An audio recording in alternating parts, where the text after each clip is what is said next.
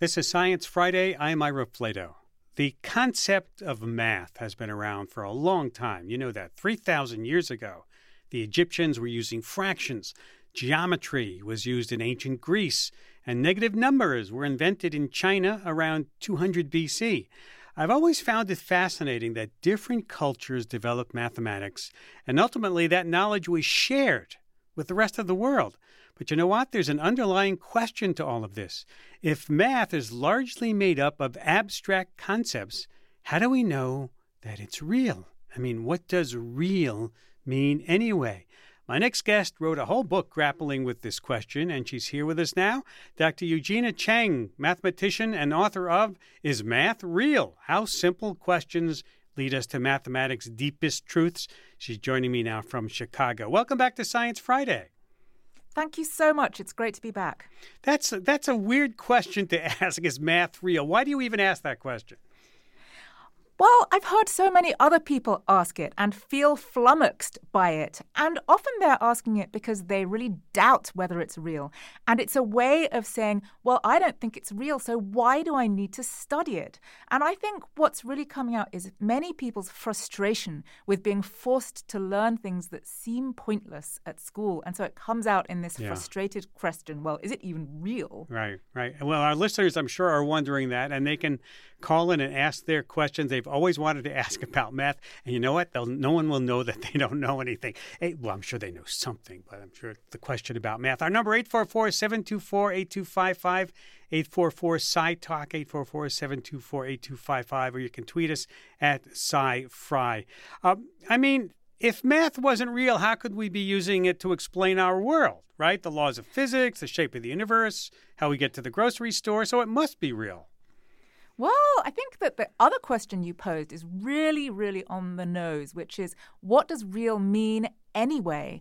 And I think that the thing is that even if math isn't real, it can still help us with real things. And what I say at the end of the book, not to give it away the ending, spoiler alert, is that actually, maybe, as they say, that's a feature, not a bug that the fact that it's made up is part of where its power comes from. And I think that it's a bit like fiction. I love reading fiction. I know that some people don't like reading fiction and they only want to read nonfiction, but I love reading fiction. And that's made up, but often it can give us really deep insight into the actual world and our actual lives even though it was made up. And I think sometimes it's because it was made up. A great novelist or a great film writer or playwright can make up things that are particularly right. moving to us and relevant to us. Well, I want to go to the phones because so many people already have called in with their math oh, wow. questions. Yeah, isn't it amazing? Uh, Anna in Birmingham, Alabama. Hi, welcome to Science Friday. Hello. Science is my favorite. My Friday's my favorite day because of Science Friday. Well, thank you. Oh. I have wondered for a very long time whether we invented math or discovered math because if you look at things like geometry, it's true. Whether we existed or not, geometry would still be true, but before we existed, there wasn't a way to explain it. So, did we invent math, or did we discover math to, Anna, to what explain a, our universe? What a great question! Thanks for calling. Well, uh, what what do you say to that? Did we discover it or invent it? I love that question. And I don't think we have to pick between those things. And I think the question, as posed, even led us to a really great answer, which is that there is a sense in which that we invent it and a sense in which we discover it.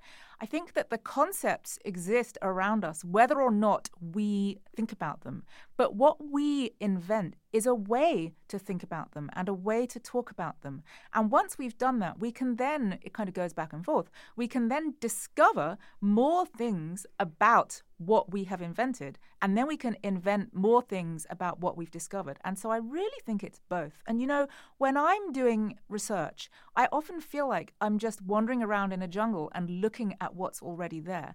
But then I invent a kind of language mm. and methods to study what's there and to communicate it to other people. You know, I think we all have a concept of doing research. If you're a biologist, you're looking at cells or DNA. If you're a physicist, you're looking at the universe. What kind of research does a mathematician do? Well, the research I do is very abstract, but it's really about spotting patterns. And I think that all of math deep down is about spotting patterns. Mm. It can seem like it's all about numbers and equations because that's what gets drummed into you at right. school, maybe. But Deeper than that, it's about finding similarities between different situations so that we can become more efficient in using our poor little brains to study a lot of things at the same time. So that instead of doing the same thing over and over and over again, we can go, oh, wait, there's something similar about these situations. If I do it once at a more abstract level, then I can go and apply it to all the different places without really having to do extra work. Mm-hmm. You say over and over in your book that there are no stupid questions when it comes to math. Why do you think it's so important to hammer this idea home? I think too many people have been made to feel really stupid in math classes by asking questions that didn't get answered. And this makes me really sad because, as I say in the book, those questions are often very profound questions that lead to wonderful, amazing, deep research math.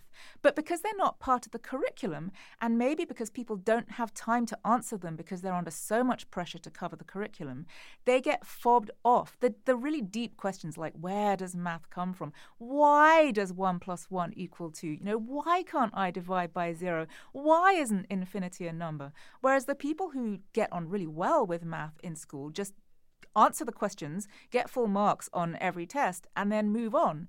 And so the people who have those deeper questions start thinking like they're stupid about math. And that makes me sad. And yeah. I want to try and change that. Do you think that may have something to do with the instructors, the teachers, and how good they are at impressing upon their students math. I'm, i had Mr. Cavallero, I'm going to shout out to him, in my 10th grade geometry class. And we went in there like typical teenagers.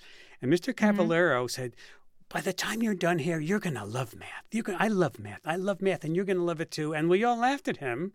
But mm-hmm. when we left that class, we all did love math. It was just amazing. Oh, that's wonderful. But because he was so such I... a good instructor in instilling us his his energy right?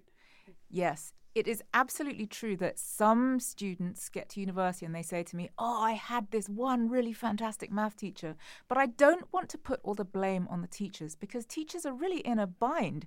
They're not given any freedom, really, to teach in a way that they want, in a way that's expansive and flexible and imaginative because they have so many constraints imposed on them by external bodies, or they have to train everyone to really boring standardized tests. And then students get evaluated so in such a black and white manner according to their results on those tests and then the teachers in turn get evaluated according to how the students did on those tests and so there's really no incentive or reward for teaching mm-hmm. in a way that is more imaginative and creative let's go to jason in santa cruz california hi jason hi how you doing hi go ahead thank you for taking my thanks for taking my call i have a i think a couple better questions is math relevant versus real, and are statistics real? Now, statistics I don't think is real math, so I don't want to go there. But math we know is relevant. And when we talk about calculating the size of the universe and uh, those kind of giant concepts, those theories using math, we can come up with definite answers every time. But until we get out into those spaces, is it relevant? Right? Well, we know that we always have a definite answer when we do math. Do we, always do, comes up with the same answer. Well, that's a good question. Do we always is is it relevant? He's he's attacking uh, whether it's relevant or not, uh, Dr. Cheng. It's an interesting question, and it I think that is a more relevant question than asking whether math is real. In fact, and I think that I think the point is that whether or not math is real, it is relevant. Unfortunately, some of the math, the way it is taught to people in school doesn't seem very relevant to their daily lives because let's face it, how often do we need to use solve a quadratic equation in our daily lives or calculate the angles of a triangle based on its sides or something? I don't think mm. most hmm. of us do that in our daily lives. I definitely practically never have right. to do that. But the thing is, it's not just about solving specific problems and it's not just about getting right answers all the time. It's about learning how to use our brains well in a logical and rigorous way to build arguments that we can then defend without just saying, I think this is true, my opinion is valid. I never understood those upstream, downstream problems when I'm ever going to use that, or one pipe filling a pool, and the other pipe draining it. You know, oh yeah, who would who, who would ever need that? Um, the, the the laws of physics, as we know, have evolved over the centuries to explain how the universe works and is it built. Has math evolved to keep up with it? Because math is supposed to explain nature, right? Math has evolved, yes, and it has evolved in two different ways. One, just by the sheer imagination of mathematicians. Sometimes mathematicians just dream things up based on the things that they already dreamt up, just like small children who invent a world and play a game in that world and then keep inventing more parts of that world. That's really how one kind of math research happens. Another kind is driven by the things that are going on around us. So physics develops, and then the physics, the new physics, needs a new form of math to come with it. And that is relevant to how my field of research has developed because one of the things it's done is gone higher dimensional mm-hmm. and we it looks like we live in a three-dimensional world but when we think about concepts and different different ways of thinking about it, just like Einstein realized we could think of space time as four dimensional. So suddenly now we need to understand four dimensional things, and then we need math that can deal with four dimensional things. So then the math right. is motivated to go higher dimensional. And that's the kind of, those are two ways that math has continued to develop into the current times. But math, so that concept in physics may not be real right? You're, they're thinking about what might exist, so the math might be describing something that doesn't exist. The math can get further in a way because math is not constrained by the physical world around us. And that's one of the things I love about it because math is only constrained by logic and mm. our imagination. So anything we can imagine, as long as it doesn't defy the laws of logic, we can do in math. And I don't think we put enough emphasis on that because math seems to be about rules and rigidity, right. but really it's endless because of our imagination. And as long as you have an imagination, then there can be math that you can develop. You know, science is all about failure, right? People fail at experiments, and that's that's good. Is is math about failure also? I prefer to think of all those failures as actual parts of the process rather mm-hmm. than a failure because if you're still making progress, then I don't think it's really a failure. Good point. And Math is about exploring and about asking questions. And every time you answer a question, it opens up more questions. And so I think what's really important is that it's not about fully understanding things. I think sometimes people get made to feel bad at math because they don't feel like they understand it. Mm. But the difference with research mathematicians is we accept that we don't understand it and we use that to drive us to try to understand more. We know we'll never understand all of it, but we just want to understand more and more all the time. Very interesting. This is Science Friday from WNYC Studios. In case you're just joining us, we're talking with Dr. Eugenia Cheng, author of Is Math Real? She's based in Chicago, Illinois. And let's go to the phones. Another interesting question. Brian in Ozark, Missouri. Hi, Brian. Hi. Uh, I have a slightly stupid question. Um, the more we study the universe and the more we study nature, especially, the more we discover that nature has math built into it. My question is do you think that there is life either on Earth that we can, would consider not sentient that is better at math than we are? Can you give me an example of what you're talking about? Uh, you look at uh, the way that tree branches form. Hmm. That's math. The way that anything in nature uses math Right. You have. Uh, I, I, think. I think I'm getting what he's saying. You know, the Fibonacci sequence of leaves and things like that. What do you say about that, uh, Eugenia? Nature's pretty good at math. It's a great question. Nature is pretty good at math, and I think we should be careful not to anthropomorphize nature. But the the question definitely said, is it is a, is there something that's not sentient? So it's not exactly a a sentient being, but there is something out there that is doing math really well in the world around us. And I think that that's an amazing thing. And when I am doing my research, I do often feel that math is this powerful force that is way bigger than any of us because it all fits together so well.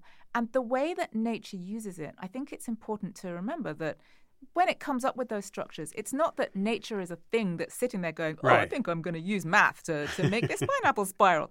But because the math the math is often math that involves symmetry and efficiency and maybe it's that nature is trying to it, it just does things in the best way possible. Just like gas just fills right. up the space around it nature does the most efficient thing because it wouldn't it can't waste waste energy on extraneous things. It just grows in the way that it can fill things in efficiently. And that is you, that is it's not exactly using math because it's not consciously using math, but there is math governing it, and I think that is a little bit mysterious. Yes. And I think that that's wonderful, and it's not a stupid question. It's something that is a mystery that we're still investigating, and I think that's something that philosophers philosophers of mathematics really think about. Mathematicians often just are a bit more pragmatic about math. We just get on with it. We don't sit around going, oh, where's it come from? Does the nature know it's there? We just sort of do it, but we do yeah. marvel at it at the same time. So is it a coincidence? That, that, that nature that, uses that nature's uses well it's not using math in a certain sense it's conforming yeah, exactly. it's conforming to math right yes or the or the math is there it just is inherent to it i don't think it's a coincidence unless you take coincidence very literally to mean it is happening at the same time. I think there is something wonderful, mysterious, and powerful about it that we probably will never understand because we're just humans. But that's one of the things I love about math. That the I don't know really where its power comes from, but I do think it has great power. Wow, a mathematician thinking it's mysterious. Hmm. Many things are mysterious, and yes. even in the world of mathematics. Oh, especially in the world of mathematics. It's what keeps me going. If it weren't mysterious, I would find it much less interesting. All right, we're going to come back and talk lots more about this mysterious world of mathematics with Dr. Eugenia Cheng, author of Is Math Real? She's in uh, Chicago, Illinois. Our number 844-724-8255. Uh, Dr. Cheng, I'm surprised at how quickly our board lit up with people wanting to talk about math, and they're all there. And so we're going to talk about it when we come back. 844 724 8255. Stay with us. We'll be right back after this break.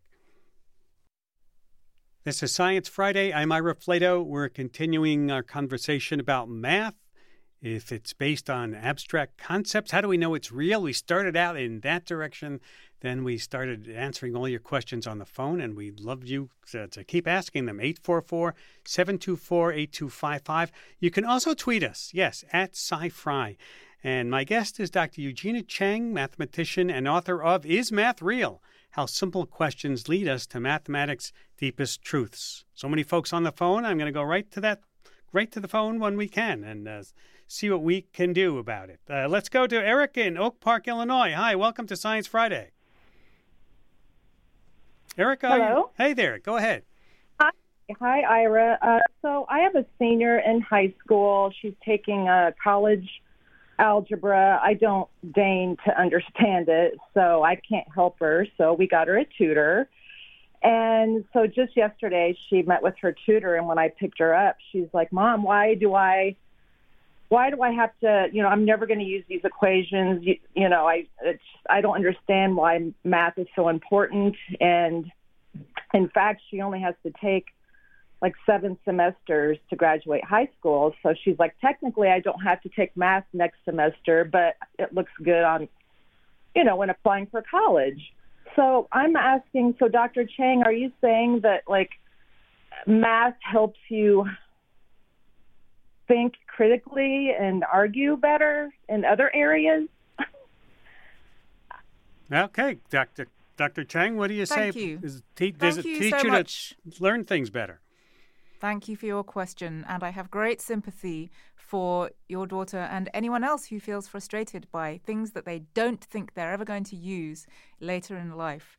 And the thing is that if you're taking math in high school to fulfill a requirement and then you're doing it because it's going to look good on paper in order to go to college or something, that can be really demoralizing.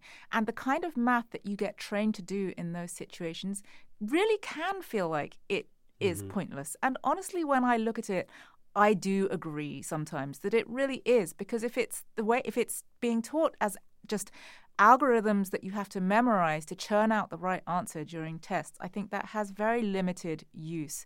I would love it if math could be taught so much more as a way of thinking, so that yes, it does help you think more clearly and critically through any situation, and so that it can help you understand other people's arguments, follow people's arguments, tell when somebody is trying to manipulate manipulate you, recognize when the media is biased, spot when there is fake news or when scientific reporting is being not showing what's really going on with the scientific research. All of those things are things I feel I am helped by my mathematical training so that I can get through the world in a much better way and also help other people to understand it better. So I feel every day that my mathematical training helps me with all of those things, even though it's not specifically any particular formula or mathematical method that I'm using. Wow, Lyrica, I hope you are writing all that down. Interesting. So basically, what you're saying is math and like arguing politics or talking about philosophy are not mutually exclusive. yeah, right. And I do think I think every intellectual, every academic discipline is about, or should be about, learning how to use your brain well in a particular way and having certain frameworks for deciding what counts as good information and how to develop mm. arguments. Math's point of view is about using logic really well. And that is at the core of or should be at the core of all our thinking and all the arguments and discussions we have about everything. And so, well, in that sense, I think it's relevant to everyone. I'm sending you up to Capitol Hill very quickly to, to get some stuff in it. Let's go. Something more practical. Let's go to the phones. Uh, Shayantan in Winchester, Massachusetts. Hi, welcome to Science Friday. Hi, are you there? Hello? Yes, go ahead.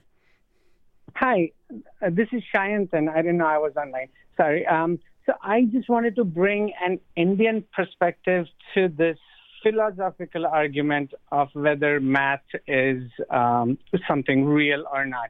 In that, uh, uh, our guest just uh, opened up this discussion saying um, you should ask questions first, not try to solve.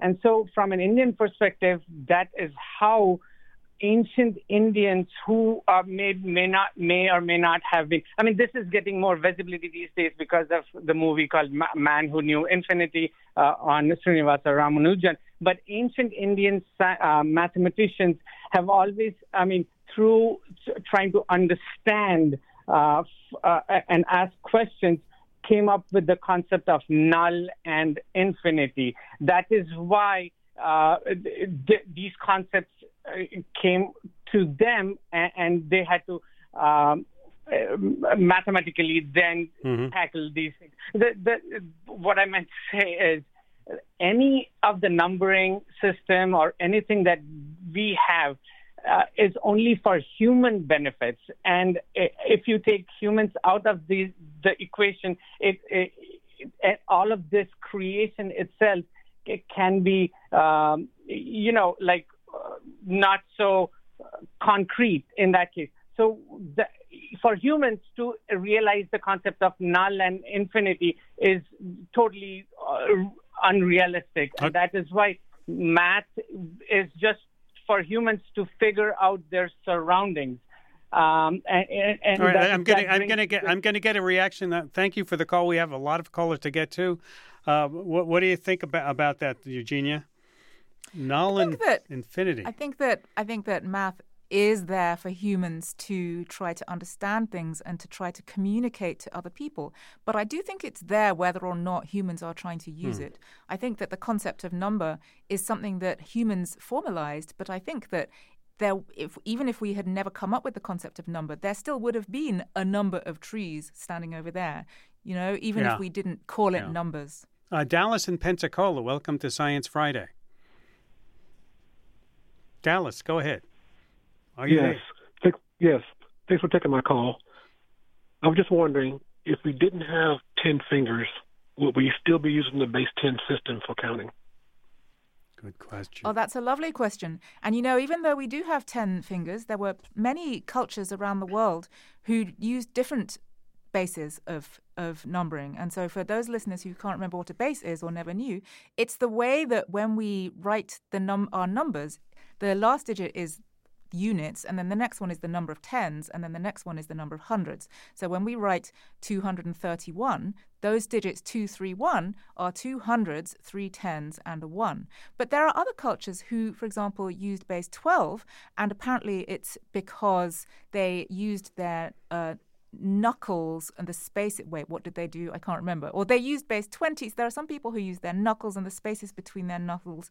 There were some people mm. who used base 20, and that is still evident in the way that the French language uses 20s when you count, you know, 10, 20, 30, 40, 50, 60, and then you go 60, 10, and then 80 is four 20s in right. French, right. which is a remnant of using base 20. And so there apparently there's another there are other cultures I can't remember all the names I'm afraid which is bad of me but they're in the book who use different body parts. And so you might count using your fingers and your wrists and your elbows and your knees and your toes. So 20 probably comes from using your fingers and your toes.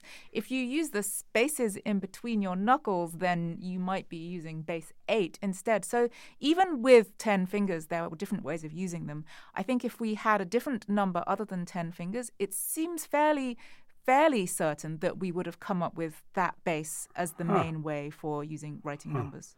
Question from Alex on Instagram. My question is whether irrational numbers like pi are truly irrational or merely an artifact of our numeration system. Hmm. Hmm. Well, irrational in this case doesn't mean not logical. It means they aren't expressible as a ratio. So rational comes from the word ratio there, and it means you can't express it as a ratio of two integers. And the, that those numbers are there because, for example, if you draw a square whose sides all have length one, then that diagonal, the diagonal of that square, exists, it's a thing, and then we can ask how long it is. And you just can't express that as a ratio of two things. So I don't think that it's an artifact of our numbering system because it's about what things are ratios and what things aren't ratios. Yeah, we try to do it as 22 over, what, 7, something like that, but it doesn't really. Right, that's an approx. It's an approximation, and that's fine. It's good that, enough. That's an approximation of pi. It's good enough. I mean, honestly, 3 is good enough for most purposes in daily life. There you go. Let's go. Let's go to the phone. So many interesting questions. Larry, Larry in Kittery, Maine. Hi, Larry. All ratios. Um, Hi. Hi there. Um, I'll turn my radio Please. down. The rule the number car. one of talk radio. Yeah, yeah. I'm in the car. So, I love this discussion because I've I've always loved math, and math came very easy to me in school as opposed to a lot of people I know but I'm also a musician. And so I, from the beginning, have seen stringed instruments, and that's what I play, um, as I viewed music as math through stringed instruments and seeing I could figure out tunings and, uh, you know, could understand how the frequency of certain things got either higher or lower you know, due to limiting the size of size or the yeah the size of the string. Um, and so I was wondering what our uh, expert uh, would say about that. Hmm. Eugenia, the connection between math and music is sort of well established in some circles. Yeah, and I also am a mathematician and a musician, and so it's something that I think about. And actually, the tuning of stringed instruments has pushed forward some mathematics across history. I believe there was a Chinese mathematician who, a really long time ago, calculated the square root of 2 to an extraordinary number of decimal places using an abacus for the purposes of tuning his stringed instrument. And the square root of two is relevant to tuning string instruments because of the ways that the way that harmonics work, and harmonics work by ratios. So we're back to ratios again. And when Bach wrote his famous well-tempered clavier, it was to do with the fact that they had invented a way to tune keyboard instruments in a way that it wouldn't sound terrible in any one spot. Previously to that time, they couldn't figure out how to do it because you have to for various reasons I won't go into mm-hmm. now, you have to be able to take the 12th, the, the 12th root of 2 in order to divide your octave up into 12 equal intervals. And that's a difficult math problem. And so it was only when they figured out how to do that that they could tune pianos so that the octave really would be split into really? 12 equal wow. intervals. Before that, they had to shove the error into a corner. And so they would sort of put it somewhere. And then that part would sound terrible and the rest of it would sound good. So you couldn't really write music in all the keys. And when they figured out how to do it better, Bach got really excited and wrote a piece in every key to wow. celebrate. Wow, what a great story. This is Science Friday from WNYC Studios. Hearing great tales about math from our guest, Dr. Eugenia Cheng. She's author of Is Math Real? How Simple Questions Lead Us to Mathematics' Deepest Truths. And we are really getting deeply into some really interesting truths. And, and one of the truths you hear all the time from a lot of people is, I don't have a brain for math. Like it's some binary thing. You either got the yeah. brain for math or you don't. What's your take on this? It's absolutely not true. All the research is pointing to the extreme plasticity of our brains at the moment. Neuroplasticity is a very fast de- developing field, as I understand it. Our brains develop according to how we use them and how we nurture, how we get nurtured to use them. And unfortunately, thinking that there are math people and non math people, it does a couple of things. One is it enables you to kind of give up and to, to, to have an excuse for not doing as well as you would like to. And the other is it gives educators an excuse not to help people be able to do better because they're just not math people. And I understand this sort of way of making excuses for oneself because I've been guilty of doing that about sport because I was bad at sport at school and I felt I was made to feel stupid about it. So I just declared, oh, I'm just bad at sport. And then it can go even further where you actually denigrate the thing you're bad at so that it you regain some of your self-esteem. So you don't just go, I'm bad at math. You go, and also math is pointless. So what's the point? And I think that if we can encourage everyone to believe that it's not your fault if you have been unable to understand it, maybe you just didn't get the help that you really needed. And if you do get the help, especially early on, the help that you need, then you can get better. And it's never too late. Actually. Well, that's because people think they don't have a head for math, right? I'm not, what's the sense of asking for help if I'm never going to understand? This stuff? Well, what's the sense of asking for help if nobody helps you and if yes. someone makes you feel bad? And that's what I really want to get rid of. So while we still make people feel bad for asking questions that we call stupid, then we'll get, we end up in this vicious circle where they don't ask questions because they get told they're stupid and then they feel that they're bad at it and then they don't get the help they need. Hmm. And, and and why did you? I, am asking the last question first. I usually ask first. Why did you write this book? Because did you feel that people are not getting the understanding or the help they need?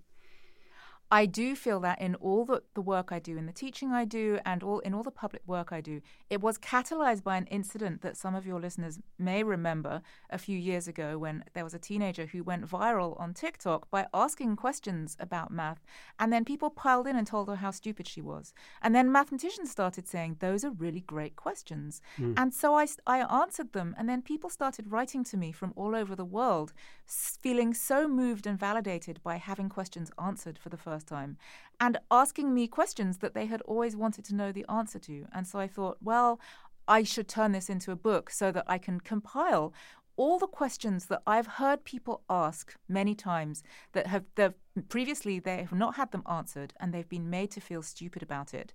And so I turned them into a book and I encourage everyone to yeah ask the questions yeah. and or or read the book and see yes. if the questions get answered yes. in the book. And I, I, thank you for your work, Dr. Cheng, and, and taking time to be with us today. It is a great book.